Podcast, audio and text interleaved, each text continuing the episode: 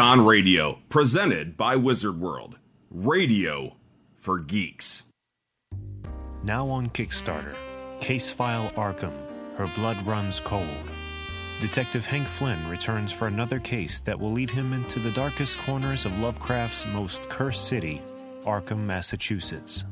When an old friend shows up at Flynn's office waving a gun and rambling about the abyss of the Shoggoths, the detective is pulled into a case of love, revenge, an elite family's generational feud, one which just so happens to involve a cult that is interbred with the spawn of a Sumerian god. Case File Arkham Her Blood Runs Cold. Go to Kickstarter.com to pledge your support until September 24th, and be sure to visit CaseFileArkham.com.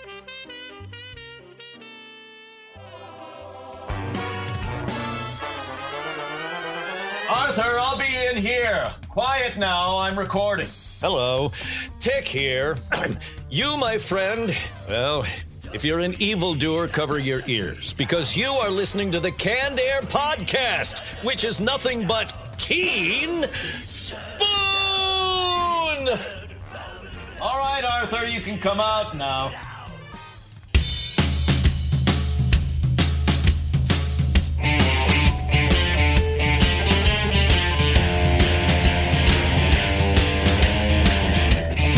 Hello, everyone, and welcome to another episode of Canned Air, a tribute to comics and pop culture right here on Wizard World's Con Radio. I am Jeremy Colley. And I'm Jack Doherty. And returning to the show this week after nearly a month off. What a Can you lazy ass, I man. I, know. tell you what, Jake Runyon, welcome back to It's the show. It's just been so stressful. You know, I, I needed this vacation, but I didn't realize how much I missed you guys. Oh, oh. man, right in the mm-hmm. heart. It feels and I also want to apologize to the city of Reno and the Gold Nugget Hotel wait staff and the ambassador of China. and I won't be returning, so no worries, guys. Well, we might have to touch on that a little bit later. I'm very curious I am to find not out what that's permitted about. to disclose, but suffice to say, they've made some amendments to the Geneva Convention, and we should all just move forward. Rockstar trashed the uh, hotel. There you are. And joining us today from Case File Arkham, Her Blood Runs Cold, currently running on Kickstarters till September 24th. We have creators Patrick McEvoy and Josh Finney. Thanks for being with us, guys. Hello there. Hey, good to be here. We're, we have a good show lined up for you today in our Retro Roundtable. We're going to be talking about South Park. As I've been seeing on TV, we're coming up on the 20th year. Almost time. That's crazy. It's a hell of a milestone for an animated show. oh, yeah. They're catching up to the Simpsons. They might pass them. Another thing we'll touch on right there, the comparing of the two. uh, then we'll go around uh, in the comic dump bin talking about comics. What do you guys got? Anything good? Jack, what you got there? Oh, I got a story out of the Tick, one of the big, big giant books that they got. Can't go wrong there, Jake. I've got Hellblazer. John Constantine. Finally got my hands on a collection when I was in Reno. Look at you. Look at you. Mr. Big Nuts over here. That is what they call me. I've got a little surprise for you what all guys. t-shirts.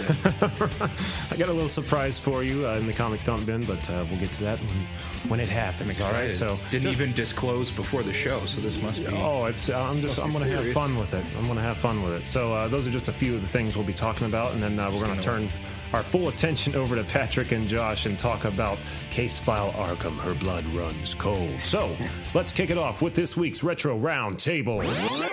Do it! Do it! Come on! I'm here! Come on! Do it now! Let's kill Kenny! Faster! Right. Grass tastes bad. Wow. You're amazing, dude. Thanks. I like to play. All right, guys. South Park. Where do we even begin with this amazing show? You've got 20 years of material, and almost all of it is like solid gold. That's that's a biased opinion. I love South Park. oh, me too. I feel like I'm in good company.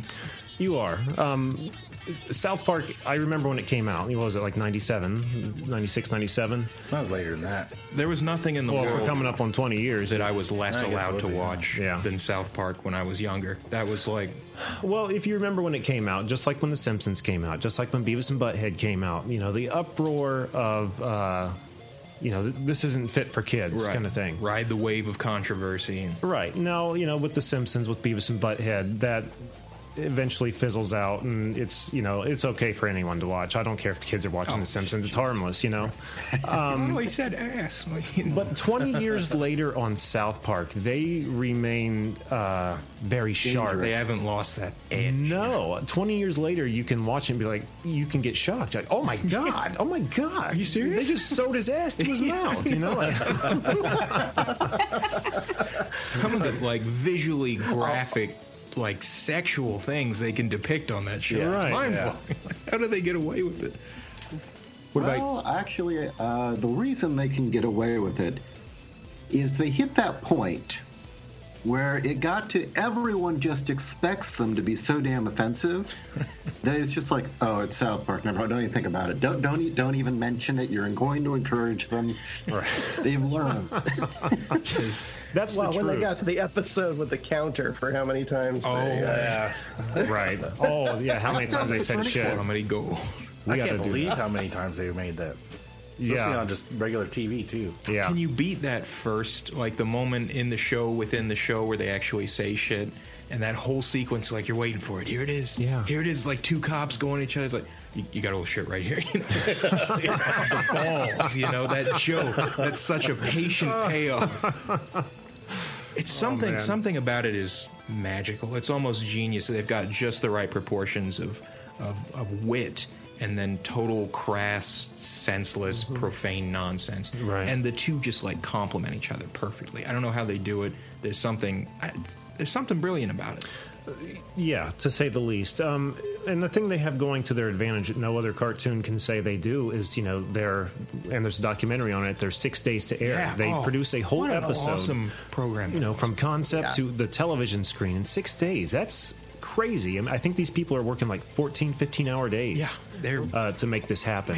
Well, it's But- not construction. That's a brilliant cutouts anymore. documentary too. Exactly. It really Easier. is. Highly to recommend see that it. whole process. That yeah, that documentary is fantastic. They've got their woman who's like the liaison to the censorship board. What's the name of that organization? I, it's been so long since I've like seen that. it. And she's on the phone. She's like, "Yes, that's right. He, he puts he puts the food in his rectum, right? Yeah. and then he he defecates out of his mouth. That's correct. Okay, yeah. yeah, And happy Easter to you too. Click. You know? it's just every week with this shit. They're so numb to it now. Right. And the benefit I think they have to doing it, you know, so quick is they can stay current, as Oh, we've yeah. all seen. You know, And that's such an important part of their humor is that they exactly, and it's something that came into play over years because it never it didn't never started that way Oh, sure. for sure. But um, you know, they're they've kind of become the voice. That I don't know that you can't be. You know, when you see Kanye West do ridiculous bullshit on TV or just, you know, the crazy crap you see, you want to say something. You want to have your voice heard at how retarded you think this is, but you you just possibly Kanye, can't. you are a gay fish. Right. And then here come what you wanna Trey. Trey and Matt, and Who they just could get away with that? yeah, they they say it for you. They do it for you. You're like somebody said it. Okay, good. I, I feel good now. And you know, it's and and there are things South Park discusses, and they take stances that I don't always agree with. You get mm-hmm. the impression they feel mm-hmm. toward one direction or another of even like a contentious issue. But South Park has never upset me the way a conversation about like politics or something with a with a real person can sometimes upset you. You know, when, when you meet someone you disagree with on like a fundamental level, it turns into a fight pretty fast. But South Park, they've hit me with things I don't necessarily agree with, and I've gone like, oh well, you know. Right. It's, right. just, kind it's still funny. comedy, though. You know. Yeah, yeah, it's it's They're the uh, court jester that can say anything. right, right. Yeah. They've earned that, by God. Oh, know? absolutely. What are you gonna do? You're gonna fight South Park? Oh, don't say this. What? They've had to go through so many legalities Oh, and so many just Well- disputes over the years. I wasn't sure how quickly I wanted to bring this up, but since we went or immediately to the legal disputes, uh, I have actually an inside track on some of that, and uh, Boy. there is stuff I cannot say. But uh, my brother-in-law is one of the partners at the law firm that represents them. No kidding. Wow. Yes. Um, it is called uh, Morris Yorn Barnes Levine Krintzman Rubenstein and Korn. Do they law have an acronym they go by? it's one hell of a mouthful, but that is It, the it uh, needs law a firm. it needs a the end. anyway, also known as Shield. yeah, Shield. and they do a lot of the uh, representation for uh, Comedy Central, a number of uh, comedians, and uh, HBO. And my brother-in-law has been for, I don't know, about ten years or so, been on the team that also represents uh, Matt Stone and Trey Parker, and just some of the stories of what goes on behind the scenes. There's stuff he said, you know, uh, maybe, maybe someday when I'm really old I'll mention it, but I, I can't even tell you. If you think what went on in the public news, you have no idea how heated it was behind the scenes. Oh, I can't imagine. I don't even want to know the truth because whatever works its way into my imagination is it's it's it's been a show that has broke so much ground for television in television history and for shows to come. I, you know, it's like uh, we've talked about before, like on the Brady Bunch, for instance, they weren't allowed to show toilet. Yeah. you know, some pioneer came along and showed the first toilet on television. true visionary. right. Just an example, though, you know, and I don't know, were they the first to say shit, or were they? I don't know. I, I they're probably the first to have two human-sized pieces of shit vomiting shit on each other. That's the only show I've ever seen that particular phenomenon. That's Yeah. true. They, they also broke ground in the uh, two school kids vomiting in each other's mouths. Tenderly. Oh, God. the uh, Scientology episode. I mean, that The in episode itself- that destroyed Chef. oh yeah, I didn't even Actually think about destroyed that. Scientology. South Sure, Park one. seriously. I'm coming in the closet. Was that the sa- that was the same one, right? Was it? I don't know. Where they were in the Come out of the closet. closet. Yeah. I can never remember. I think of those as like two. Ah, I'm not gonna. I do too, but I feel like they were the Yeah, same I'm sure. episode. I feel like you're right. Anyway. They were. Yeah, because everyone that was in the closet was Oh, they Scientologists, was- yeah, yeah, yeah, right? that's John Travolta. I'm gonna Right. come in the closet. Oh my god! well, the thing is, is though, um, kind of the, uh, I guess, interesting thing about that episode is not only did they just hammer on Scientology and tell the truth about what they believe, but they kept putting in these Scientologists that we are all very familiar with, who for years uh, the church had manipulated and pushed around by uh, holding over their head. Well, if you leave the church or speak up or do anything, we'll make it very clear to everyone you're gay. So they went out of their way to put those characters. They're in the closet. Oh, you know what? I never Makes even. sense then, yeah. I, I knew quite a bit about Hubbard just because he's so damn hilarious, but I mean, isn't this the same guy that brought like us? an American success story in a really fucked up way. Yeah, yeah, yeah, yeah. to reach that point, the dream is real. Everybody, you can be anything you want. Wasn't he the same guy that did War of the Worlds? Yeah, Yeah. oh, No, no, War no, of no, no. World. Battlefield Earth. Uh, Battle- Battle. Damn it! Earth. Yes. Battlefield Earth. Okay. Sorry. Okay. how dare you, sir? How dare you dirty the name of H.G. Wells? Isn't Battlefield Earth like the basis of the whole religion too? Well, his, uh, it was all the same very- generic bullshit. Yeah. Yeah, he, he did very, very. Uh, I, I don't want to even say boring or ordinary because it was batshit crazy, but bad, turgid, batshit crazy science fiction back in the 50s, which was, eh, eh, when he was doing it in the 50s, it was already very dated.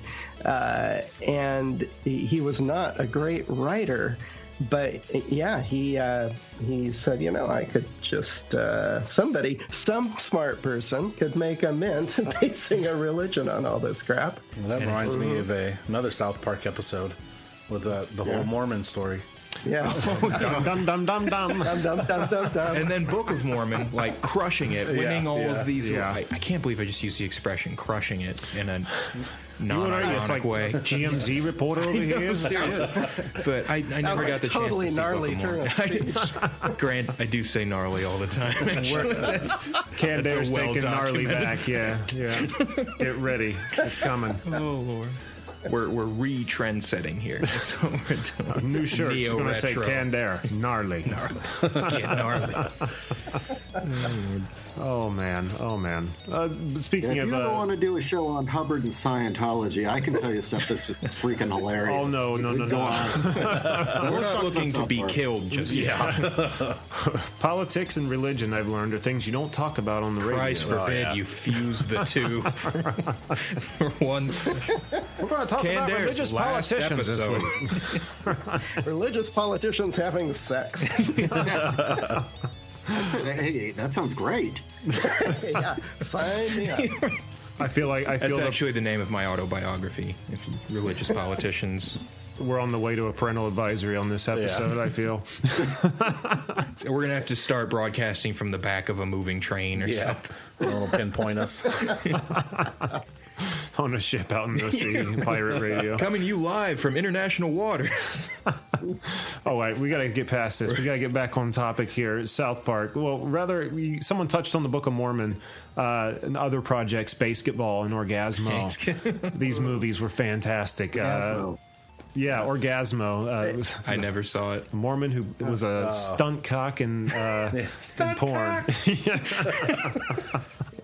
You know that is a They black really, man, right? they really like them some Mormons. They Yeah. yeah. love more. Um, uh, yeah, even uh, Cannibal the Musical, it was Mormons. But uh, Ah, Trey, that's I uh, forgot about that one. Trey Parker uh, has kind of a weird fixation with Mormons in general. He's said this um, that uh, It shows. he's a Catholic. He himself is a Catholic, but he is very fascinated by this very young American religion. He knew a lot of Mormons and apparently was friends with a lot of them and has, you know, mixed feelings. It's kind of a weird thing, but yeah, uh, he's just kind of fixated on the whole subject. You know, I spent a lot of time uh, when I was in Nevada. I lived in places with really huge Mormon populations, and I tell you what, the like Mormon people, the Mormon kids, well, would have been kids at that time around my age, who like rejected their Mormonism early on. The coolest people I knew in that area, like the anti-Mormons, the generation of Mormons that rejects it. Awesome, like probably my my favorite demographic. So I, I think I owe them something for producing some of my best friends in that area just angry, suppressed people, tired of their lives and their families. Make for good, uh, good drinking buddies. How about Chris is hard to BASEketball? drink. yeah. How about BASEketball? BASEketball is is a dramatically overlooked movie. It it uh, has, I think, one of the best scenes ever in the history of cinema, which of course was their uh, their big makeup scene where the only thing they say is "dude." Yes. Oh, yes. Dude. Dude. They they can make that one word mean anything. Squeak Scolari, man. He was one of the Yeah. best parts of that movie. Little bitch. Little bitch Scolari. Yeah, but you're a little bit. You guys rip on me 13 or 14 more times. I'm out of here. You know, I uh, I almost feel like I'm in danger for admitting this. I've never seen BASEketball. Get the fuck I out know, of here. right? What do as soon as you leave here? then? That's that's what I'll, tonight's the night. It's funny, I'll dude. You'll love down. it. I mean, as big as South Park fan I as you know are, it's. I don't know. that might be on Netflix. I hope it is. I think I it don't is. know. I, I had to catch it. It had just happened to be on TV a couple weeks ago. Hmm. I was able to watch it. It had been a while. It used to be on Netflix. I mean, it, maybe it's gone now, but who knows? well worth seeing, if, if nothing else, just for seeing uh, uh, what's her name, Jenny McCarthy. Oh yeah, she was. Sucking, literally sucking the chrome off a trailer hitch. Who forget? Who can forget uh, Victoria Silvstedt, Playmate of the Year? Oh yeah. But I got a uh, lobby that needs buffing. If you know what I mean. I know exactly what you mean. I'm sick of this shit. But no, me and you always talk about the noise he makes, like whenever he's like, Who's Ty Cobb? "Did I just fart?" Yeah. I don't like this. I'm out of the loop. I'm not used to this. That's your own fault. You've had plenty of time. Plenty of time. Is this what it feels like when we're around real humans and none of our in jokes are flying? It's like everyone Yeah. in the periphery is like, "What the fuck are they talking about?" That's like that's uh, for us daily. I think when we're sitting there talking, everyone's looking at us like We better get back to the studio. Back where we belong. Oh, favorite episodes, guys. Oh my god. Um, it's all right. I should pick one that's like really politically biting or super progressive or puts forth some radical idea. I just love the episode where Cartman pretends he has Tourette's. Oh my god. I got a golden ticket. yeah, that's that's a good one. Uh, hey, I, I want to do mine before anyone else does Go it. ahead. The C- the Cthulhu trilogy. Oh man, Oh, yeah. don't get me started. The king. and and Kenny's Kenny's destiny and T- Kenny's superpower. It's I mean, a pretty that cool was- way to explain that, whole phenomenon. Yeah, yeah. as ridiculous as that show can be sometimes, the writing is always really, really good. That was really good how they worked his always oh, dying Oh, as yeah. his superpower. I thought it was really interesting Yeah. the way, like, just recently, the last I don't know two, three seasons, there's been like continuity in a way you haven't seen in previous Mm. seasons. Like events have started to present. Like, I mean, you know, shit changes in the show and it alters the setting, but. Like lately, they've been really into. It seems like like cultivating all Yeah. of these changes to the setting. I don't know. It, it took me a little getting used to. it. I'm like, oh, oh my god, they're acknowledging the events of the past now. right. know? Oh wait, what, what, what rating is this show, by the way? As long as you're not bashing religion or politics, we're good. Oh, okay. Um, I thought he was talking about South Park. You know, with uh, the, TVMA, uh, they say it before introduction every of- episode. The introduction of PC Principal, and they had that whole thing about how PC really stood for Pussy Crusher. now, uh, Wil Wheaton had a rage quit on Twitter when people kept calling him. Uh, was it Wesley Pusher, Pussy Crusher? Uh, Wesley Pussy Crusher, and he just plainly had a rage quit and said, "Anyone who calls me Wesley one more time gets blocked." oh my! Because he got a flood of that the day after the episode. you got to embrace that shit. Get it on a Yeah, t-shirt. really. Get a Right. tattoo. And he'd even said, you know, they've gone too far. About you, Jack? Shake weight. Oh. oh, my oh, god. Oh, How about old fashioned? Old fashioned. Oh, sure, sure. Come on. Just real quick. that was good. They've changed for. Why don't you tell me about the other women you hate at work? You are so confident and strong. That's one where Randy was doing all the cooking too. Creme, creme fresh. Cafeteria fresh. Creme fresh. you got to do the rest of the show in shake weight voice. No, I can't. I, I don't have the strength. it hurts. Oh my god! Um, one of my favorite uh, sea people and sea men. You remember that? Oh, yeah. That yeah, he was gave me a whole bunch. I just had to close my eyes and suck it out of a hose. It was weird. that episode was fucking fantastic. sea people plus sea men equals seaside. Well, you know, in uh, I, knew, I knew I was going to bring that episode up, and I dug a comic out that actually has the old Oh, sea, the sea monkeys ad on the back here. Now, look at these humanoid people here with like the three antennas on their head, and you know, I think most people know what these things look like through. Uh, I can know, feel a decade of disappointment imprinted on this image and just radiating. Like Have, you- have you guys ever had sea malevolent monkeys? artifact. Has anyone here ever had sea monkeys? My sister had some back in the day. Fortunately, she didn't I- expect that. She was just like, "Yeah, I want some gross little micro shrimp."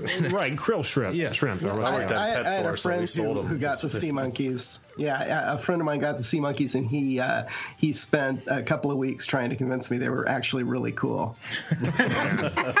Man, that's just somebody desperately wanting them to be cool, Oh, but yeah. knows deep down they're not cool. So I bring this up because I wanted to read this to you guys. Uh, this is fucking ridiculous. So, so just uh, hang on to your chair for this one, okay? Sea monkeys own a bowl full of happiness. Wow. Instant pets. A bowl full of happiness. That's, That's a in tall itself order. a tall claim. Yeah. yeah. Just add water. That's all. In one second, your amazing sea monkeys actually come to life. Yes, they hatch instantly right before your eyes. Now simply grow and enjoy the most adorable pets to ever bring smiles, laughter, and fun into your home. They're that fucking adorable. No. Here's Wow. here's the one line that, that brought it home for me. They are so eager to please that they can even be trained. no, no, wrong. No, you cannot train these things. They are mindless little krill shrimp, and it shows a Watch as they swim toward the food. right. They, they, it shows a family here, a family who's gazing into a sea bowl, and you see the shadows of tiny humanoid tail things like swimming around, like waving at them. Well, Man. they're like a uh, play music and watch them dance. right. And, and, you know, this is just being com- a comic book reader over the years. You see these ads over and over. So to see South Park tackle that Oh, and to see people, see men, it was it was perfect. Like Loved John it. Hammond talking about the the uh, flea circus. Yes. Look, mommy, there's a flea. Oh, do you see the fleas? I see the fleas, mommy. that illustration, it's just like you can't train them. They're not each. Breed them larger and larger. Make one your wife. It's like all of these claims for a dollar twenty-five. That much Yes, happiness is in your life. Okay, we still need a favorite episode from, I believe, Josh. The one that really sticks out in my mind, with it really just solidified in my mind that these were people who were really going to take risks and were going to cross boundaries, was the Scott Tenorman episode, which repeated Titus Andronicus. And he had fooled Scott into eating his parents. That was brilliant. That oh, was oh, I'm thinking of the wrong person. I was thinking of the kid with diabetes. The That's Malkinson. I'm Scott Malkinson. I got diabetes. Oh yeah. Tenorman. Oh, this guy's totally uncool. It's like Radiohead shows yeah. Yeah, that was crazy. What he fed him to, like, put him in chili and fed it to him. yeah. to get that Shakespearean. Man, that's awesome. All right. The chili is kind of a Texas Chainsaw Massacre reference isn't it? too. So One of them hard shell peppercorns. Okay, guys, uh, to top the retro roundtable off here, I got some South Park trivia questions. Oh, Is that boy. everybody on board? Get hyped. Oh my gosh. All right, I got five of them here. Number one, in the episode Smug Alert, whose Oscar acceptance speech caused a dangerous amount of smug? Oh, I know that one. That's George Clooney, right? It was George Clooney. it was George. Hollywood's always been ahead of the curve. George What's kind of Clooney. weird about that What's that? Is something must have happened between them because it was, uh, I believe it was Oh, yeah. Clooney who hired them to Yep. to make that uh, Spirit of Christmas as a uh, uh, short, as a kind of a gift, a Christmas card to send around. That sounds You know, like a I, Clooney move. I don't think he hired them. It was uh, it was another executive, but Clooney's the one who made all of the videotapes and sent them to everyone in Hollywood. Wow. Yeah. Did Clooney was the what the only real guest star because he's the dog. he's, he's had many. ge- They've had many guest stars, but like when they when the show started, they just gave him the most sig- insignificant roles. Yeah, Yeah. he was the gay dog Sparky. yeah. Perfect. All right, next question here. What does Cartman name his own amusement park? Oh, ca- was that Casa something? Uh, no. No, that was the restaurant. Casa that- Bonita. Yeah, That's that a real place. restaurant. It A friend is. of mine's been there. Uh, I got to go. no, what, It's like what- right on the tip of my tongue. Wasn't it just? Now you guys have me second guessing here. I thought this was a giveaway. Wasn't it Cartman Land? Was it? Was it just Carbon? I wanted to say Carbon Land. I think but I'm it like, is. No, Too it's too simple. Yeah. Man, it's Carton. Okay, what are the Family Guy writers in uh, Cartoon Wars episode? Manatees. Yes. Oh, yeah, yeah. I forgot about that. brilliant. Oh yeah, that one had Bart Simpson in it. Didn't it? That's right. Yes. Oh, Oh man, this one was a great episode. This made me laugh so hard. But what famous former NBA, NBA star helps Cartman and Kyle find a cure for AIDS? Magic Johnson. that was perfect. it's money. Money is the cure. Grind up cash into dust and put it in your bloodstream, and it. Keep, And then, like canonically, the world of South Park is free of AIDS. you know, it's just All right, and this was another good. This made me laugh so freaking hard when I saw this. In Osama bin Laden has farty pants. What episode, or excuse me, what animal is frequently mistaken as Stevie Nicks? Go. Yes, He said it. the goat. oh my God, Stevie Nicks. Miss Nicks, Miss Nicks, an autograph. All right, well, I think that'll do our uh, South Park talking. That was a lot of fun. Oh, man. yeah. that man, we got a lot deeper than I expected to. That was great. Okay, South Park, don't ever change. No, please don't. I wonder how much longer they're going to go. You think they'll go for 30? I don't, know. I think, think any of them I have think- talked of any ending. I think these guys are going to go until they feel like it's time to stop. That's I don't think they'll let it. do it until they're beating a dead horse and no one cares anymore. That, that makes Until the news stops. I can see them trying to uh, maybe stop at 31 episodes, just trump The Simpsons one, Yeah. one year. I would. Gotcha, fucker. Yeah, really. I would if you've already got 20 years under your Right. belt. But anyway, let's get into the comic dump bin here. Comic dumping. Who would like to go first this week? Jake, how about you since you haven't been here? Mine's fairly quick because I read like six different stories and they're all starting to blend together the further I get from the time I read them. So. um, but the one that really stood out is Constantine, this character. I read some of the early stuff where he's introduced ish. You kind of jump into who this guy is. Blonde, trench coat wearing, hard drinking, chain smoking, English magician slash investigator. Total badass, foul mouth, knows all kinds of weird friends. He's got crazy connections to all sorts of occult worlds. Awesome character. Everything I love about every setting, it- it's he's got it all. It's a complete package. And this particular story is he's following a series of mysterious deaths of like rich up and coming yuppie types in this newly gentrified district in London, I think it was. Um, and he's got some sneaking suspicion that things aren't what they seem. And he goes deeper and deeper and finds out it's part of some land grab real estate scheme perpetrated by the financial district of hell to keep the infernal dollar strong. by gentrifying these slums and forcing out the people who live there, feeding off that misery, and then letting the poverty encroach to cycle the misery back into the wealthy who just bought it, and also just kind of killing them sometimes. And all these clubs are popping up where demons and human skins are gathering to like drink infant blood and do all kinds of weird, Man. morbid shit. And behind it all is this huge, fat, grotesque, like tailcoat and vest wearing demon whose name's like the Lord of Flatulence or something horrid like that. and he's got all these scheming little Wall Street imp creatures doing his bidding, giving him stock tips and stuff. And, and then the whole thing is just Constantine trying to derail this uh, this weird scheme by this Lord of Flatulence demon figure.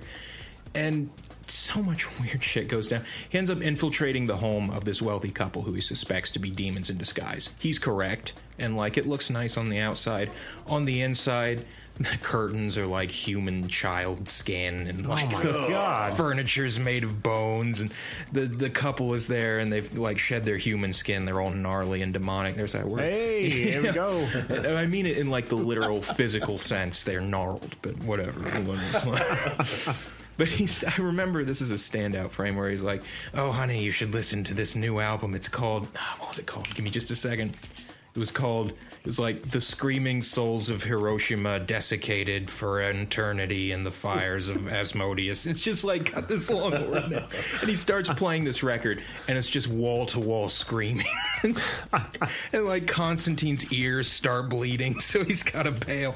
But it's horrible, and he, he ends up. Um, he, it's it's really slick. He like exposes the plot not to humanity, but to other parts of hell. So the stock market gets all panicky because they don't think it's going to work anymore, and the value of the infernal dollar drops.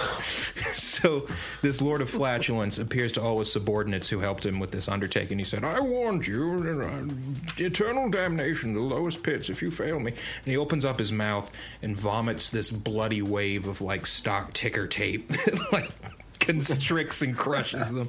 It's the zaniest shit I've ever seen, and it only got weirder from there. And I love it. I absolutely love it, Weirder from there. dude. It's awesome.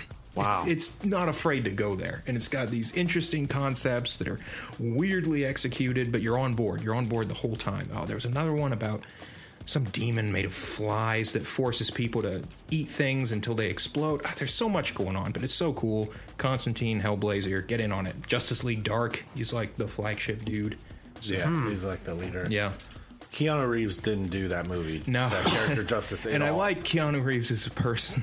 Are there any movies Keanu Reeves has done justice? Uh, John Wick was cool. I, I'm gonna I'm gonna totally uh, be politically incorrect here and say I love the Constantine movie and really? Keanu Reeves was great in it. Now the thing is, if if you're a fan of the comic book and you wanted the comic book on the screen, you didn't get it. You didn't get it at all. But if you do your best to, because I'm a big fan of the character and the book, and uh, especially going back to his Swamp Thing appearances uh, with Constantine, but. Uh, Uh, despite all that, I watched the movie and I, I just kind of set aside my mind, okay, this isn't going to be anything like the book. And with that in mind, I thought it was a great movie. It's certainly cool, and I tell you what, Peter Stormare as Lucifer at the end Oh. there is a revelation. Oh. I think that's hands down the coolest part of that movie. So it deserves to exist, if only for him in that role. And, God, oh, and- oh, and, and Tilda Swinton as oh man! angel. Oh, I completely forgot. She was the greatest. We, it's we, we need someone androgynous and weird. I, I got Swinton on speed dial. Let's just bring her in. It's like she's your go-to when you haven't really settled on a gender for the character, but you want to Oh, emphasize. they played what Gabriel? Yeah, or- yeah. Oh, yeah, she was yeah. so cool. The series for Constantine now that was good. There was a The Yes. TV series. Was it really? Yeah, it was really good. That I've got completely it. slipped under the radar. I've got for it me. at home. Oh. And they've been Oh, bringing him now- back in the other yeah. DC shows. He's and he's uh, apparently going to make some more appearances. Cool. Well, I'll have to check that out then, because Wow. the comics were really doing it for me. Very cool. Yeah. I'm glad you had That went longer than I expected it to. no, that's fine. That's fine. I don't. I don't care. It sounds sounds oh gnarly, so cool. It's as cool. some might say, bro. it's totally gnarly. So much gnar in this book. Sweet narna. Sweet narna. oh, Christ. We're on a government depopulation list for this episode. Like, we got to clear the gene pool. All right, uh, Patrick or Josh, either one of you like to go next? Yes, one of us would. Who would? I could I go. would, Patrick, because I know you're going to make it very interesting. Oh, You, you are you are a you are a professor of such things. well, we'll see how close you are to reality. Uh, Expectations are high going now. be- the- mine's going to be uh, Strange Tales featuring Nick Fury, Agent of S.H.I.E.L.D., uh, by Steranko in the 1960s. Ooh, there you go. I've got uh, fantastic uh, Nick Fury, Agent of S.H.I.E.L.D. Uh, uh, graphic novel collection of it, and it's it's amazing. Steranko, of course, is is one of the you know guiding lights of comic book art in terms of storytelling and in terms of just visual impact. He's he still has a huge uh, influence on artists today, and he's like probably three generations removed now you, you know you'll see you'll see artists who are doing things that they got from another artist who got from another artist who Oh, yeah, got it from. Steranko. Uh, but you can watch him just grow and change and uh, just by leaps and bounds become an amazing uh, visual storyteller in this series.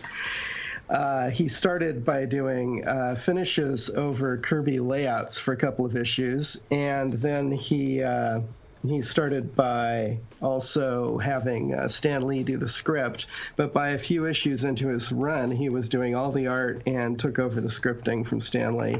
Although the the uh, dialogue itself, he's still doing warmed over Stan Lee, so it's not great dialogue, but but his stories are far more complex, and his his artistic, you know, bravura of doing full page, double page spreads, and then towards the end of the run, he does a four page spread, which which at the time. They, they gave you a helpful little note in the book. Said, "Well, looks like you're going to have to buy two issues and put them next to each other."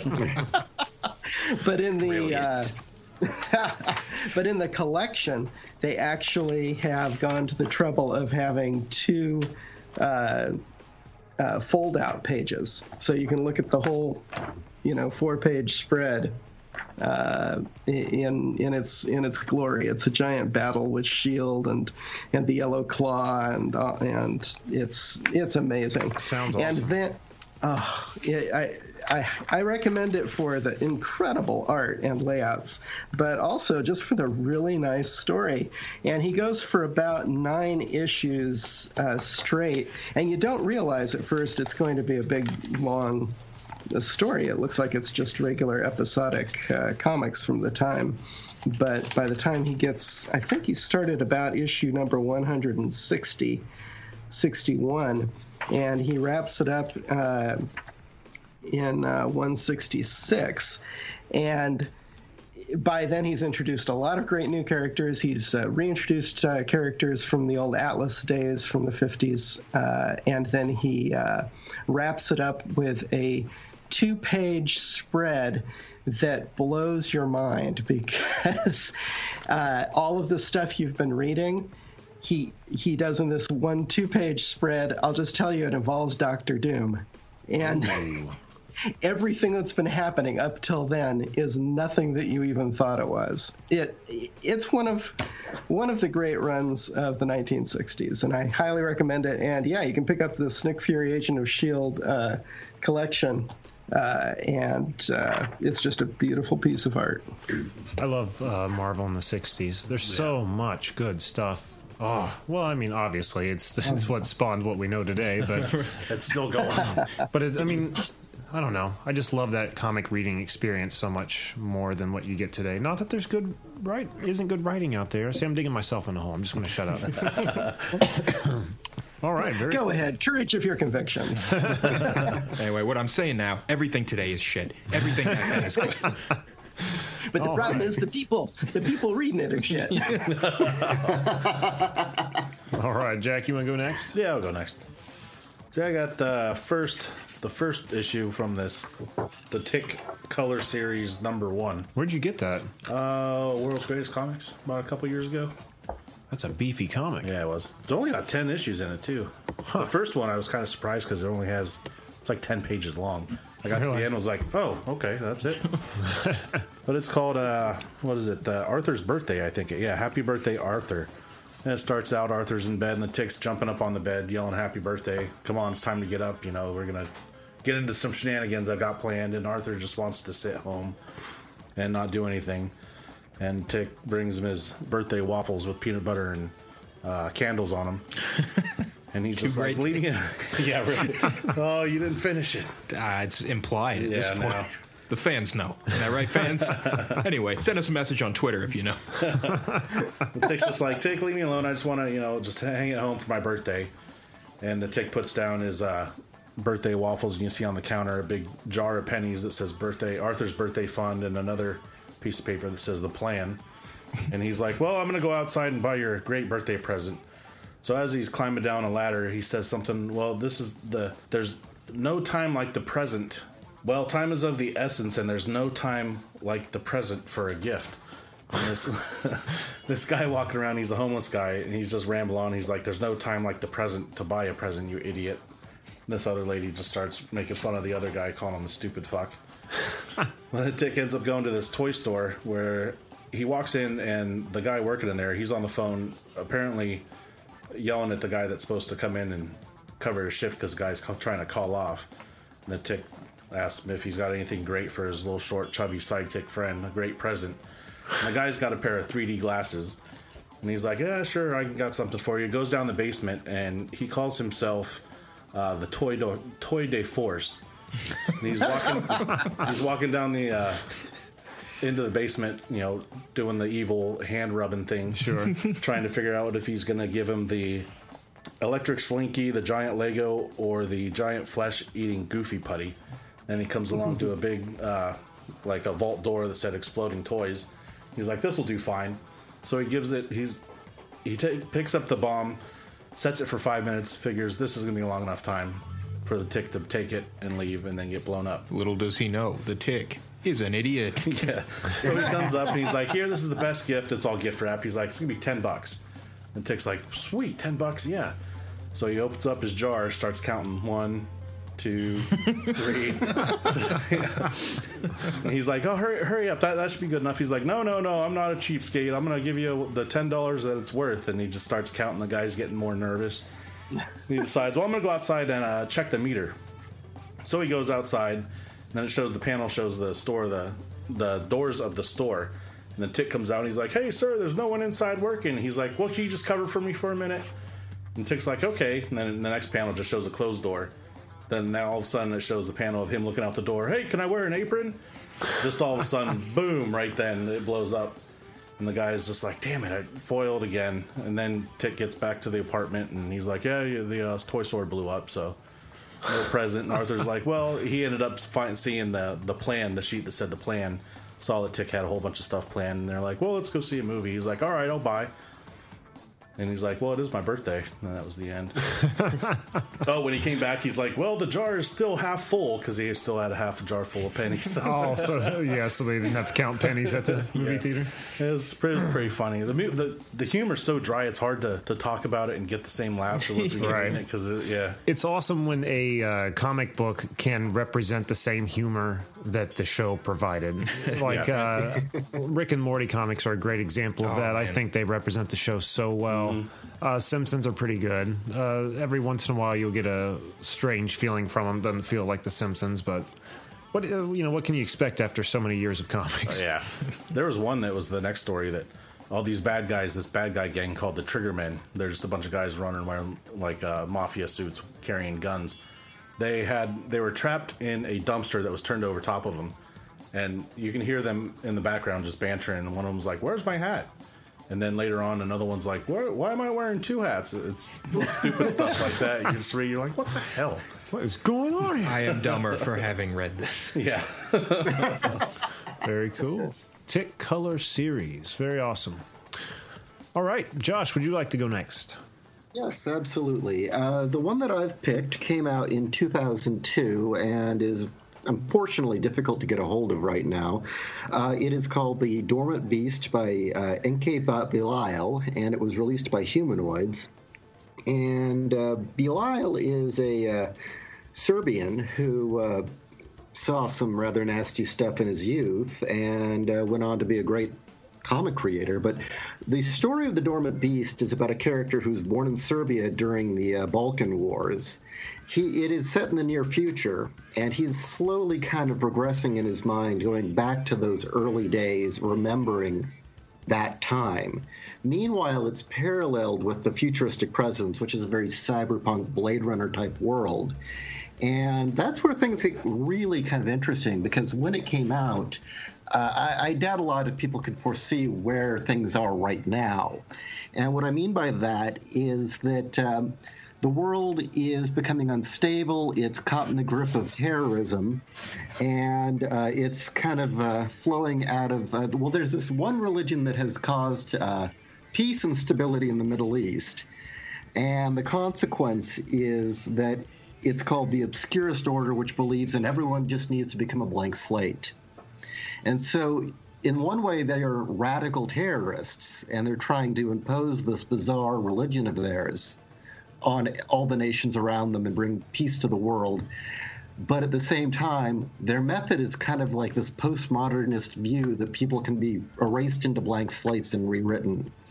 And uh, our lead character, who's kind of slowly regressing back, and there's parallels to the uh, Balkan War and what's happening here. He becomes kind of a pawn in all this. And unfortunately, the series is finished in France, but Humanoids never completed it here because I believe the company had hit uh, financial problems. But the story itself is incredibly engaging, beautifully illustrated. Uh, works on a lot of different levels. And I would say it is one of the few stories that was actually able to disturb me just by the ideas presented, Right. as well as entertain. So, Sounds heavy. Sounds Yeah. something like you- like you'd be into. I think so. Yeah, I'm listening to this and I'm like, this is checking off a lot of boxes for next week's retro roundtable. Right. Guys, get this. It's going to be one of those things where I lose a lot of friends because it's the only thing I talk about for three weeks. Don't come back to you over this fad. Right. I'm into basketball now. I kind of left that other thing behind. okay, what was that called again? It's called uh, The Dormant Beast, and it's by. That's actually, you know what? No, I was going to make a joke. Gonna let it, gonna let it. Forget it. Let's, let's move forward. I saw that coming a mile away. I, I'm so transparent these days. I can't. Oh my jokes! He's gonna so do it. He's gonna do it. I'm sorry, I didn't mean to cut you off. Continue, Josh. Oh, did, did you want me to spell out the uh, creator's name? Yes, please. It's uh, Enki Bilal, and that's E N K I B I L A L. Oh, yeah. All right. Cool. Yeah, he did a lot of like a for, uh, nursery heavy- rhyme. He did, he did a lot for uh, heavy metal too. He's Yeah. a really good artist. Oh, interesting. Like Heavy Metal Magazine, you mean? Yep. The wow. the heavy metal magazine. Oh, yeah. man. Man, that was an awesome magazine. Is that still around? I don't know. Eh, Yeah. But it was. Yeah, but not what it was. All right. Very cool. All right. I'm excited for my comic this What- week. what is guys. this? What the hell is this? Talk. All right. so I have talked about this series before, and I promised you that I would be talking more about it in the near future. So, guys, I bring to you another episode of The Human Fly. Oh, come on. I had seen on oh, YouTube that there have been human fly videos played. Yeah. Well, I'll touch on that here in a little bit. So. Oh man! Look at the excitement in Jake's face here. It's my. I asked for this. I remember saying like, you know, I want to know more. Well, I mean, you get a. No, you get about the same look into the human fly out of this comic. But after I go touch on this, I learned more about the actual guy, and I feel kind of like a dick sitting here ragging on this comic now. But um, Can only be saved if you were there. it's it's it's not his fault that the comic is what it is. Um, and it says Stan Lee presents, so now I feel like a big dick. I mean, am I supposed to inherently like anything that has Stan's name on it? come on, be your own person. Okay, I, I like that. He's not your prophet. Okay, so this this issue is called "Murder on the Midway," and what happens uh, for people at home who don't know, the Human Fly uh, comic, not to be confused with the the I think there was a Human Fly Spider-Man villain. This came before him in the '70s and is called the the uh, wildest superhero ever because he's real. He was based on a Canadian stuntman by the name uh, Rick Roger, and we talked about one of the comics a few weeks back, and uh, it was just kind of it was kind of bland. You can go back. At, I think it was the Squirrat episode we talked about. It that. was. yeah. yeah. So anyway, uh, here's another offering. This one starts with uh, looks like there's a carnival, and uh, the human fly is getting ready to launch, do a uh, stunt where he's launched out of a cannon, and a passing by helicopter with a net hanging underneath it is going to catch him. The ballistic. I can't even imagine that could. You can't imagine calculations. You My could not, brain. right? right. Plow him right through Well, let's blades. resurrect Wernher von Braun and see if he can figure this shit out. So the other issue I talked about was from the perspective of I believe his name was Arnie, his uh, Yeah, like yeah, PR guy or whatever, and how he came to work with the Human Fly. This is told from the uh, perspective of a little girl named Rachel, who is at this carnival just running around taking pictures of everything she sees. Very first page comes this guy, uh, this adult man, snatches that camera from her like he's had his eye on it for some time. I mean, it wasn't just a quick grab and just take off. I mean, look at the veracity he's taking that from her. with. I mean, he probably took a hand with him. That's like the same pose they use for Thor swinging his hammer. Yeah. right. So this guy grabs it and he takes off running. He's kicking dudes in the face to get away. Good and lord. he wants this camera. This is. And there's a dude waiting on a bike saying, you know, come on, get on the bike. We got to get out of here. Steal this one camera. Well, that's what I thought. High priced I Instamatic. guess. right. From the seven, 1974, yeah. Uh, so uh, they start making their getaway on the motorcycle, and the human fly sees that they're coming his way. So what's he do is he takes a loading ramp from the truck he's standing behind, moves it about five feet over, and these guys hit it uh, on the motorcycle and go flying into a, a hog pen. Of all places, how cliche could that be? At a carnival. Well, I, I reckon. I suppose. I suppose so. I'll, I'll give him that one. The city fair or something like that. 4 H is pissed. So the human fly then retrieves the girl's camera, and uh, they're like, "Well, yeah, we don't know why they wanted this camera. Uh, the, the film's bad." And the little girl says, "Well, actually, I had switched the film right before he grabbed it. The good film's right here." So the little girl, random police officer, in human fly find themselves in a in a dark room at the carnival. And how, how, they of have those course, there. right? And uh, they Step right up, Doc. room. It's, it's, it's the dark room ride. Don't enter with the red light on.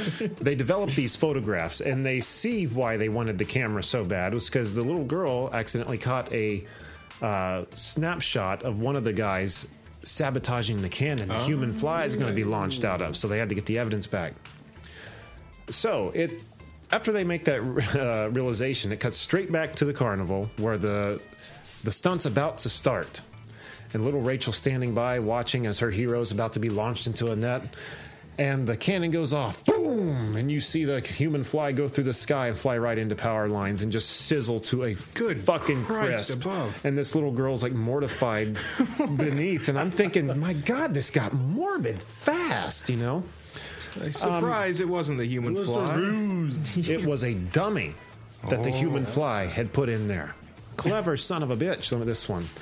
But uh, yeah, so all is well that ends well. They fix the cannon. He comes back, does the real stunt, and not only does he land into the net, he does an impressive backflip into that net. That's incredible that he wasn't minced by the helicopter like instead. The human fly. So, Good lord. I uh, got on Google and typed in his name. I couldn't remember the real guy's name, which was Rick Roget. And the first time I read this, I kind of looked on Wikipedia and there's like a two, three sentence description of him. got on YouTube. There's a lot more on there. I, I thought he was just like a passing quick fad that Wikipedia had, but that was about it.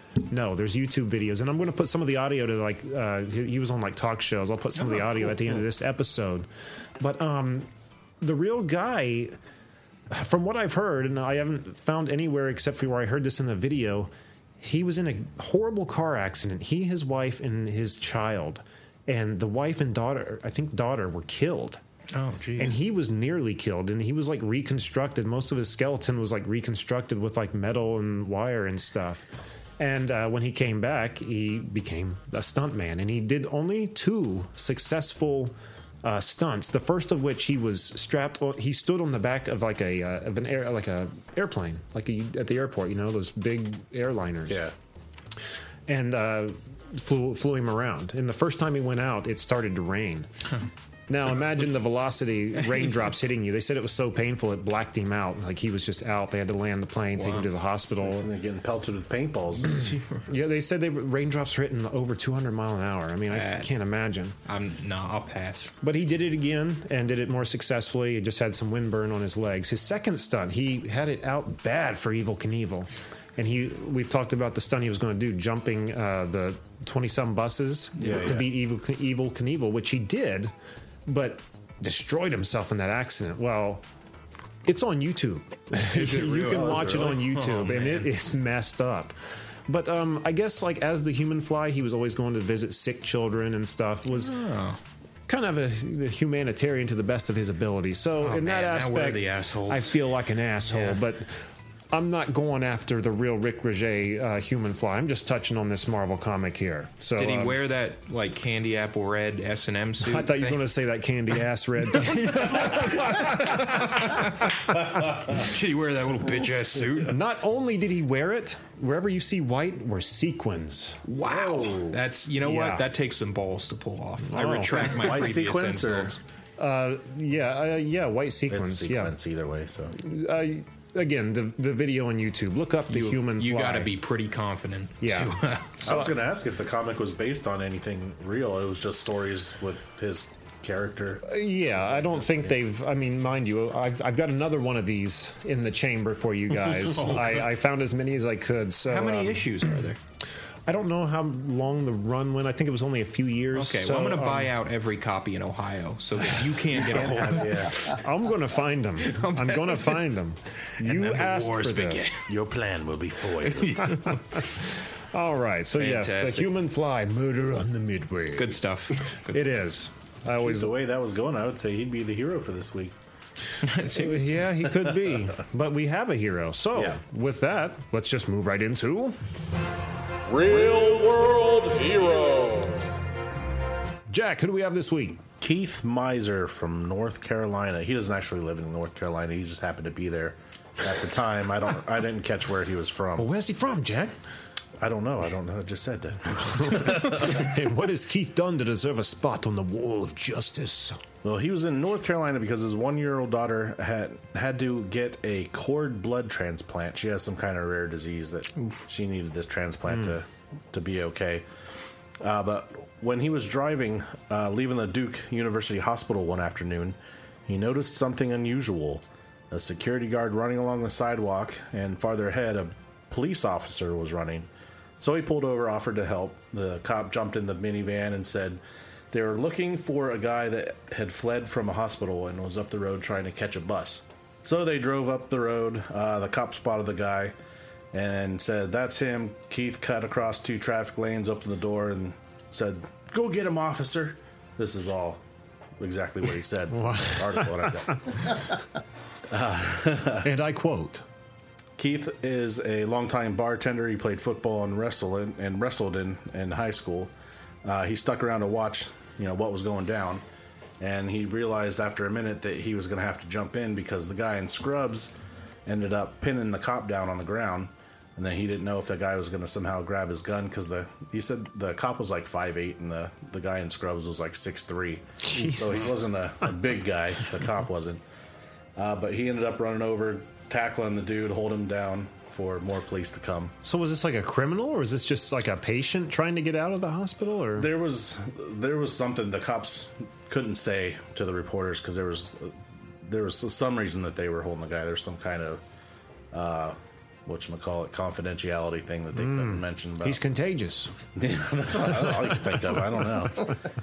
But he ended up getting a uh, from the chief of police a a challenge coin, which is just a Ah, military cool. coin for special occasions, and a nice note. Maybe we should make canned air coins. Yeah, those would be cool. That would be cool. Mm-hmm, Cost Keith? a mint. to, to make, Oh, to this make- guy- Zing, this guy guy's right here. jokes. Wow. Take my wife, please. And for that, Keith Miser, you have found a spot on our wall of justice. In the Hall of Heroes. That's incredible. I, I am still curious to know why this guy was running and wanna who he know too, was. If I saw a, a man who had clearly just escaped from a hospital pin down a police officer and be like, "Oh, that sucks," and then I'm gone. yeah, I'm Guess I'll read about on that tomorrow. Yeah. I'm sure it'll hit the news. All right, well, with all that behind us, let's just turn our full attention over to Patrick and Josh and talk about Case File Arkham. Her blood runs cold. Thanks again for being with us, guys. Thank you. Loads of fun. So, uh, tell the listeners all about Case File Arkham, which is, again, currently running on Kickstarter till September 24th, and you guys have buried that goal. Congratulations Damn right to you. they have. Yeah. Thank you. Thanks. So, tell the listeners at home a little bit about Case File Arkham. Well, Case File File Arkham, we're on our second book now, but uh, we started, uh, what was it, last year was the first one that came out, Patrick? It was uh, actually uh, uh, the, it came out in digital last year. I think it was printed early this year. Yeah, so it actually uh, had not been out very long and took off very, very quickly, uh, which we were thrilled to see. But um, essentially, it is what if Raymond Chandler had been writing stories within H.P. Lovecraft's Arkham? Man, you know, I already burned the two great tastes joke, but I'm going to say it again. It's, it's two great tastes that taste great together. Gnarly. and uh, on a very that that is kind of a very basic, simple description of it. But you know, on a deeper level, I would say that the intent was to tell uh, an authentic, you know, noir story that felt like it came out of the '40s, that just so happens to be set in Lovecraft's universe. Um, you know, our detective does not know this stuff exists until by the end of the story. Um, the uh, horror that shows up is sparse at first. Uh, what, would you throw in, Patrick? Oh, I'd say the uh, the thing about it is that uh, we were we were going to do something that had to do with Lovecraft, and uh, th- that for a number of reasons. We were both big Lovecraft aficionados, and I had done a lot of uh, Lovecraft related art in the past for uh, various games like the Call of Cthulhu card game and Arkham Horror board game and things like that. And so, you know, it was sort of a uh, for our next pro, we had done a project previously. So for our next project, we thought, you know, it's really natural to do Lovecraft. But as we got to talking about it, uh, we were thinking, you know, it's hard to do a uh, a book really in Lovecraft style uh, that has a, a good main character because the main characters are basically, uh, you know, wimps and milk toasts who uh, go insane and faint at the They're first set sign up of a to be tentacle. destroyed. The story That's like just the happens to them. yeah. His Yeah. characters, the story happens to them, and it's just the world crushing down on them. The end. So then Josh and I, uh, Josh and I share a love of detective uh, noir, you know, and film noir, uh, both you know literature and movies, and so it suddenly just dawned on us like, hey, why why not uh, put together a you know the the cool characters and situations from the noir genre and the cool uh, horror and creatures and whatnot from uh, Lovecraft, and then we were just off and running. Can we expect then Cthulhu to make any kind of appearances or anything? Absolutely not. No, never. I imagine when you're working with that setting, it's the temptation to just go right off the deep end immediately has got to be overpowering. You're just like, No, and then no, he actually- explored Yeah. the bar, and then oh, shoggoths everywhere. It's just, no, no, that was precisely what I wanted to avoid. Uh, We're you know, doing some thing deep was- cuts. We're definitely doing things from Lovecraft, but it's uh, stuff that uh, you know Lovecraft fans will know. Right. I, I respect Uh, the restraint, is is what I'm saying. Yeah. You know, it's just because there's there's so much in that setting that's exciting, and I can imagine Yeah. wanting to include so many things, but knowing when and where. you know, exactly. rather than But, but if like we're doing if we're doing our jo- if we're doing our job right, you don't have to know a thing about either genre to enjoy it because we're we're trying to explain things as we go. Right, and it's a good homage to all those uh, H.P. Lovecraft fans out there. You know, like you were saying, the, those are the only people who will probably really pick up on it if you're not familiar with the word. And and Josh has been just writing the heck out of it. He's uh, uh, done what what I would consider to be, if, even if you took all the Lovecraft out of it, it's it's a classic noir story that just hits on all cylinders. You know, it's like a. Uh, something that could have been made in 1948 yeah, easily. If you if you took the monsters out of it like wham it'd be a slam dunk. They'd uh, they'd okay it at RKO but yeah, I mean, uh, just uh, if if Pickman had just been just a killer, yeah, uh, that uh, that would it would run as just a straight classic noir story.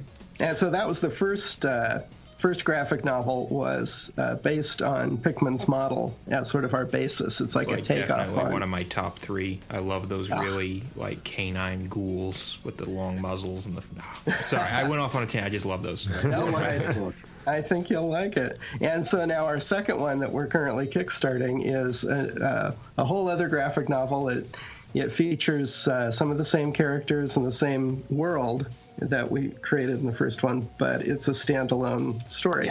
Her blood runs cold. Uh, picks up. I'm kind of supposing about three months later after the uh, Pickman case. Uh, you do not. You don't. You don't need to read the first book to get it, although you'll get more out of it if you do. Uh, you know, of course, the character has now developed some. Our hero, Detective Hank Flynn, does now know that uh, Arkham's a lot more screwed up than anyone ever thought. that monsters are real. Uh, that apparently magic is a thing, and that there are uh, more things uh, in heaven than and earth that well. And, they, and, there, and there's fish people in Innsmouth. I was gonna say, yeah. You can Well, pick any person out of a crowd, and there's a fish three or four generations back in their bloodline. Actually, the thing that I was thrilled about is the way that we handled that in the first book. He doesn't know if that was just a hallucination from getting the absolute crap kicked out of him. He still doesn't know if that really happened. I hate to break it to him, but there's kind of a fish person situation in that town. yeah. He's going to have to face it sooner or later. So you guys, like we mentioned earlier, have blown away your Kickstarter. Now, are you? What kind of stretch goals do you have to uh, for supporters who uh, still want to throw some money your guys' way? Well, I would say the biggest stretch goal of them all is that the uh, more money we make, inevitably, the more content we'll put in the book. I mean, uh, if there is one thing that uh, Patrick and I both have. Uh, you were you were talking about restraint with the monsters. No, no, it, there's a lot of restraint when it comes to the supernatural elements. You know, we really want to keep this grounded in, you know, believable until the last minute. Uh, where we don't have restraint is content. You know, we are perfectionists and we love to tell a story. Uh, so that is the ultimate stretch goal. Is the, the more we can work with, the more we can put into this, and the more time, effort, and content. Uh, but some of the other ones, Well, uh, just to be uh, uh, official about it, the, the official one is if we go to double our original uh, goal, we will we will add a definitely an extra 20 pages of content to the graphic novel. Wow. That's- but that's- but I should. That's, that's awesome. Yeah, I should I should uh, say just to blow our own horn. In the first graphic novel, we uh, and there's a reason Josh and I aren't wealthy. Uh, in the first graphic novel, we we didn't reach a, a certain goal that we did reach our our goal and we went over it by a good amount, but we didn't get to the point where we were going to fully fund extra pages. So uh, instead, we went ahead and just did them for free. oh wow! Well, yeah, what was supposed to be a 65 page book turned into what, a 110 page book because you and I just started talking said, look, we can't do this justice if we don't tell this part of the story. It's just, we have to. Yeah, you're already putting all this much uh, love and time into it. You know, you might as well portray it the way you want it to be portrayed. Well, fortunately, the uh, the fans have uh, made it financially possible and made it financially worth it. So uh, thank you that you like the book that much. Um, Yeah, you guys have So, an yeah. awesome fan base, which is clearly evident from your uh, guys' Twitter and your Kickstarter. Absolutely. But as far as uh, stretch goals go, uh, I'm, I'm going to the uh, Kickstarter right now. Um, well, I mean, mainly a lot of it is mini. Uh, we'll get like more prints from Patrick. You know, more of uh, Patrick's uh, artwork will be uh, included in the final package of just. Well, we have mini prints, we have full size prints. Uh, also, we're going to have a bonus pinup.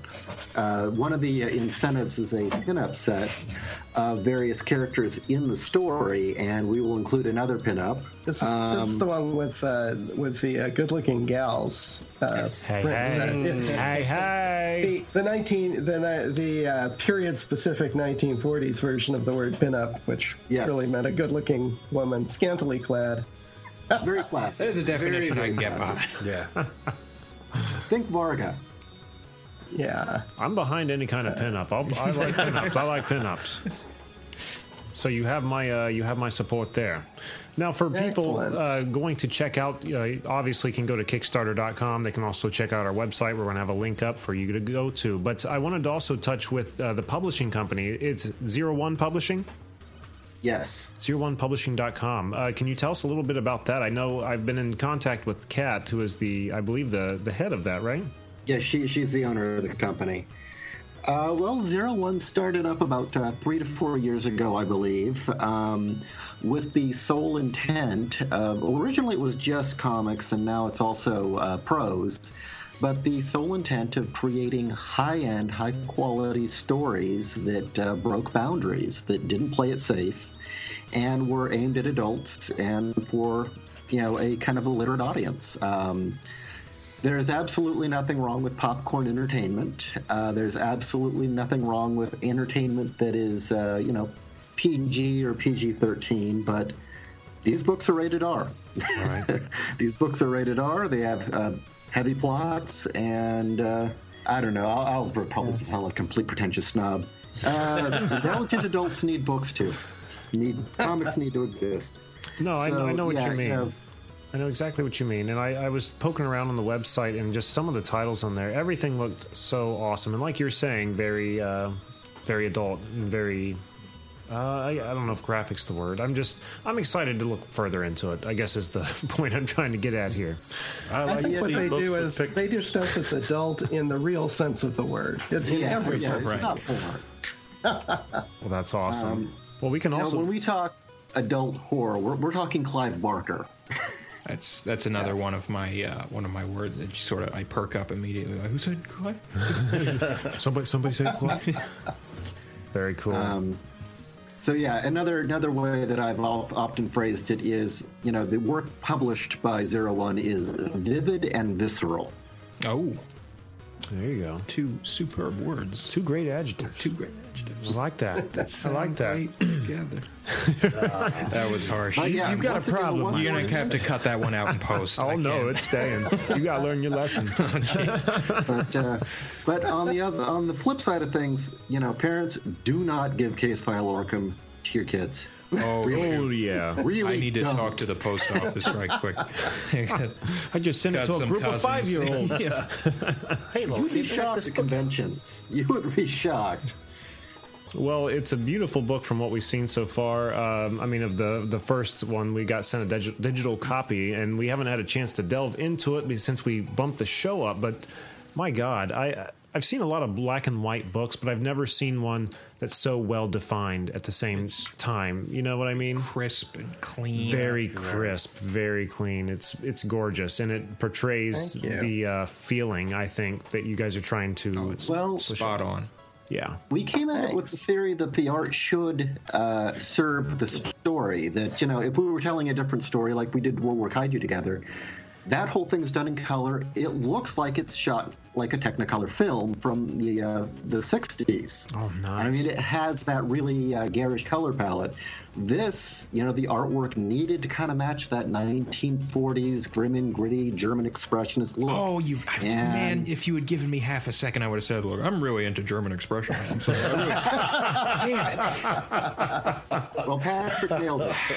Oh, thanks. Yeah, I had not uh, ever done a, uh, uh, a comic in uh, this black and white ink style before. I, uh, before that, I'd done comics, uh, you know, over the years, off and on, a couple of graphic novels that were all uh, painted style, and uh, in Photoshop and Painter and things like that. And so this one, I said, well, I've got to buckle down and just do it all with ink. And it turned out to be really fantastic. I thought, wow, why, why have I not done this all these years? so, And then and then when an opportunity came up to do a second one, I was just uh, all over it. Yeah, it's Well, crazy. okay, it was your first time too. Yeah. Glad to see there's more on the way. Absolutely. Yeah, yeah, yeah. Oh, Well, thanks. it's kind of interesting because uh, the uh, the process for me, I mean, it was just. I I spent nine months uh, doing the uh, tuning and tweaking and just making the script perfect. Right. And by the end of it, I, I feel like I had spent months smashing my head into a wall to get it just right. and I was thoroughly burnt out. And uh, again, uh, are four letter words okay? Yeah, yeah, go right ahead. Okay. By the end of it, you know, the book's done. I'm thrilled with it. My, you know, my thought is, fuck this book. I'm done. I am done. I'm not doing another one for a year or two. Fuck this book. If you're And not suffering, are later- you even really creating? I mean, Well, hey, hey. Well, It's like I- very well said. obsessive. But then two weeks later, I had an outline script. there you go. We were already talking about ideas for the second book, like you know, the next day, and Yeah. uh, we're gluttons for punishment. Yeah. Uh, well, really glad you guys like it, though. I'm, I'm going to need you to continue making things that evoke Clive Barker, Lovecraft, and German expressionism all at the same time, so that I may continue to survive in this realm. This is what I feed on to keep myself strong. I think you're making a guy You horny. got here. A little bit. Well, the, uh, the the first book touches on it a little, but the second book we really delve into the whole psychosexual uh, part of horror, and I think you're gonna like it a lot. I am inclined to agree.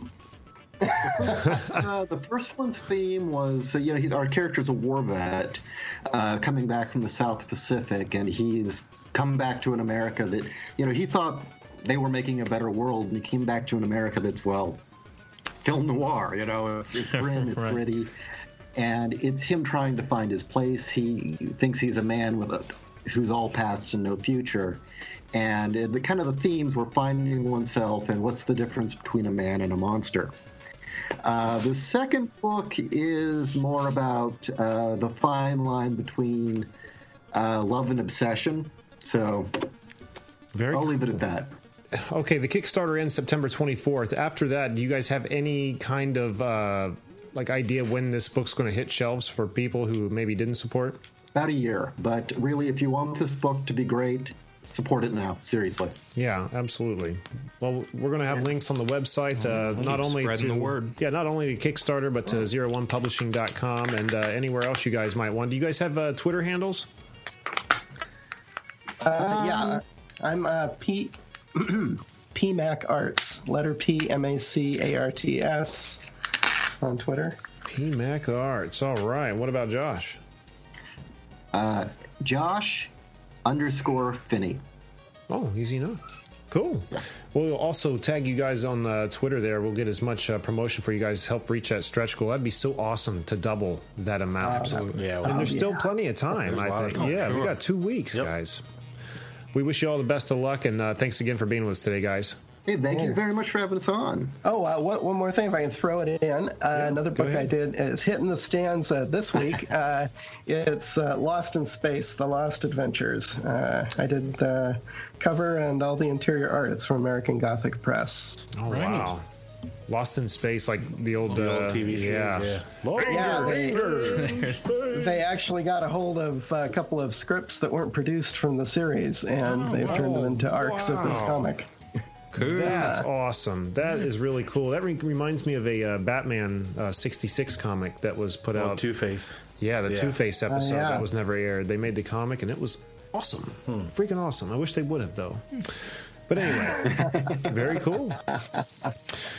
Thanks. Jack, what do we have on the website? Go to cannedairpodcast.com where you can see show highlights, guest info, listen to the show, follow us on all, our social media, visit the Hall of Heroes and see the Wall of Justice, check out some of the videos from our YouTube page, and if you want to be a guest and promote your work, send us an email on our contacts page.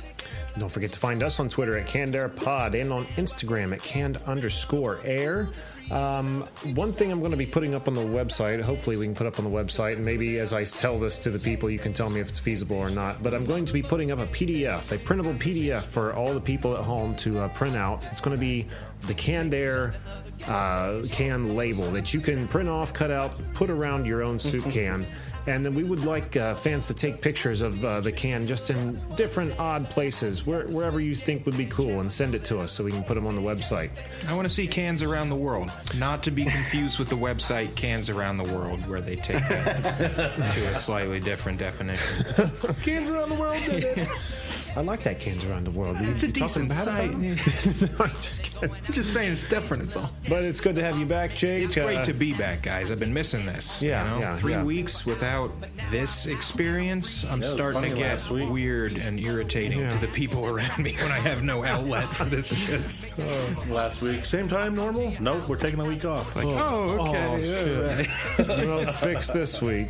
It goes hanging out with a friend of mine at times, like, anyway, you should go. I got the show later. Same time, guys? Oh, Oh, are you serious? you want to stay for a drink or something? Don't leave me alone. His friend left and he was sitting there by himself. oh, my You're back in good company, Jake. It's good to be back. Well, until next time, I am Jeremy Colley. I'm Jack Doherty. I am Jake Runyon. Josh Finney. Patrick McEvoy. Thanks for listening, everyone. Now where I belong, girl. But I got to settle down. I can't be a whore. I ain't gonna just sleep with any fish no more. I found me a lover, a brother who's a cross-dressing pike named Trish. And together we are gay fish, gay fish, gay fish, yo. Motherfucking gay. I'm a fish, yo. Going on a gay fish, gay fish. Now where I belong, girl. Making love to other gay fish, gay fish. Seven years ago, uh, where this human fly uh, idea entered my mind when I was in a hospital. Uh, actually, uh, This is, uh, I, I just, this, there, this actually, is, it's a very is a, ser- this serious, is a serious uh, part. I was in the hospital for four years, and uh, I saw a lot of bad things. Unfortunately, uh, Vietnam War veterans and uh, children that uh, weren't exactly uh, put together properly, and uh, this is what I'm dedicating my career to, uh, professing to be the greatest daredevil in the world over the next period of five, six years. Uh, I plan to exhibit the greatest stunts or the greatest feats, if that's the word you want to use, ever deemed imaginable.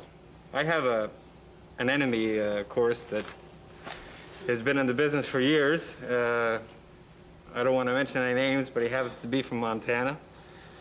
And he jumps motorcycles, you know, and. Uh, Oh. But. Uh, his, his, his name is. Uh, I don't want to mention any names. I hope he's watching. His as a matter name is. Benevolent. Uh, Yeah, something like uh, that, yeah. Yeah. Yeah, he's an evil person, right? He's been a thorn in my side, and I've been a thorn in his side. Are you going to try to uh, out Evel Knievel, Evel Knievel? What I don't sense? have to. My stunts that I'm going to be doing over the next six years are more space age type. Uh, as you know, I have to hang, you know, hand my hat off to the gentleman because of he started daredevilism, but I'm finishing it. and that's it. Uh, if it doesn't finish you first. True enough. I want to know what stunts you're going to do. Now you've ridden the airplane. What else? Well, at the present time, uh, I'm undergoing training right now to uh, attempt a stunt that uh, will be done in the next within the next three months. That uh, actually requires me to be in actually better shape than, if you can believe this, than Muhammad Ali because it is so completely dangerous. Uh, I have to be in, in such physical. What are you going to fight a killer shark? No, no, nothing like that. Uh, I matter of fact, I understand Knievel's going to do that next time. I'm very curious to see Well, what. what, are, what are you going to do? Well, I can't announce the next one, but I can announce further ones down the road. Uh, we are having a, a boat built for us, which is we hope to break uh, the world speed record on the boat. But uh, we're not only doing breaking the sp- speed record in the boat, but I'm also going to do it across the Bermuda Triangle. And I'm going to do a triple threat there, and of course uh, my missile jump, which will be approximately next year sometime, where I'm going to be jumping uh, strapped on the outside of a rocket uh, from France to England, 22 miles across English Channel. Is this serious No? Are you really going to do that? If, if I seriously honest, I might comment on that. Everything that we are doing, first of all, credibility is the name of the game. We are establishing credibility, and we've done this by putting them on the outside of a plane. That's the one That's number one. Yeah. Okay. Everything that we do is researched, and a team of qualified engineers are working on all kinds of engineering devices that will enable the fly or assist the fly in doing some of the things that he wants to do. Now, we're currently working on two projects, and we are also, if I might add, uh, we will not be doing these until we finalize arrangements with uh, one of the networks of the United States that will carry these stunts across the country. This is our, our main objective, and this is when all the merchandising material will break once we're nationally across television. And uh, the last event that we did received extensive coverage in Canada, Europe, and the United States, and it's a gradual The one build on the airplane. Why yeah, won't you oh, tell, yeah. if, you're, if you're looking for publicity, why won't you tell a national Canadian audience what Canada's first national Oh, you're looking is going for a to do scoop, for his Peter next stunt? Sasky. You're looking for a scoop. We're Of not course I ready am. for it. We're not ready for it. We're going to make a, for, a formal announcement formal at a news news conference, which is coming up shortly. uh, Is the, is the CN Tower involved in any way? Oh, that's That's the, long That's term. the last one. Uh, What? You're going to jump off the CN Tower? Uh, well, none of my people want me to, but uh, it was in my original plans that stem from seven years ago. Uh, I planned to uh, take a dive off the 1,535 foot level into a 20 foot tank of water. Do you know when? Uh, And furthermore, do you know why? well, to be, to, be hon- to be honest with you, the whole motivation is, as we said, we are, we are uh, Canadian incorporated company. Uh, it's called Human Fly Spectaculars Montreal. We're out to set one goal. Uh, first of all, to prove that we are the greatest daredevils in the world. We are Montreal Canadian. We are a Canadian-based company, and uh, we can do things better than the Americans can. Well- and uh, especially my friend, Mr. Knievel. Bored. I wished we were buzzed. Let's drink Daddy's cough syrup. This is where he keeps the good stuff. You don't need drugs to get high. Talk! You just need the Canned Air podcast. That's good advice. Now we know. And no one is half the battle. Just one question. What are you doing outside the window? Ha ha! Tell your mama to call me. G.I. Joe!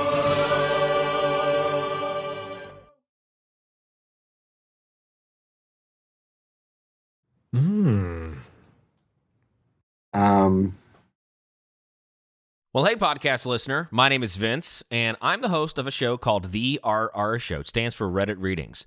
We're going to sit down twice a week, and I'm going to bring you the most entertaining stories from all of the best subreddits that exist online. Things like malicious compliance, petty revenge, hey, lady, I don't work here. Oh, there's so much more. Lots of great stories and things you won't believe. Like the one time uh, this dude was caught in a bathroom with his friend and he was slapping them because that was the only way that he could actually legitimately help them. A mall cop comes in with a taser. Oh, yeah, the rest is history. It's going to be fun.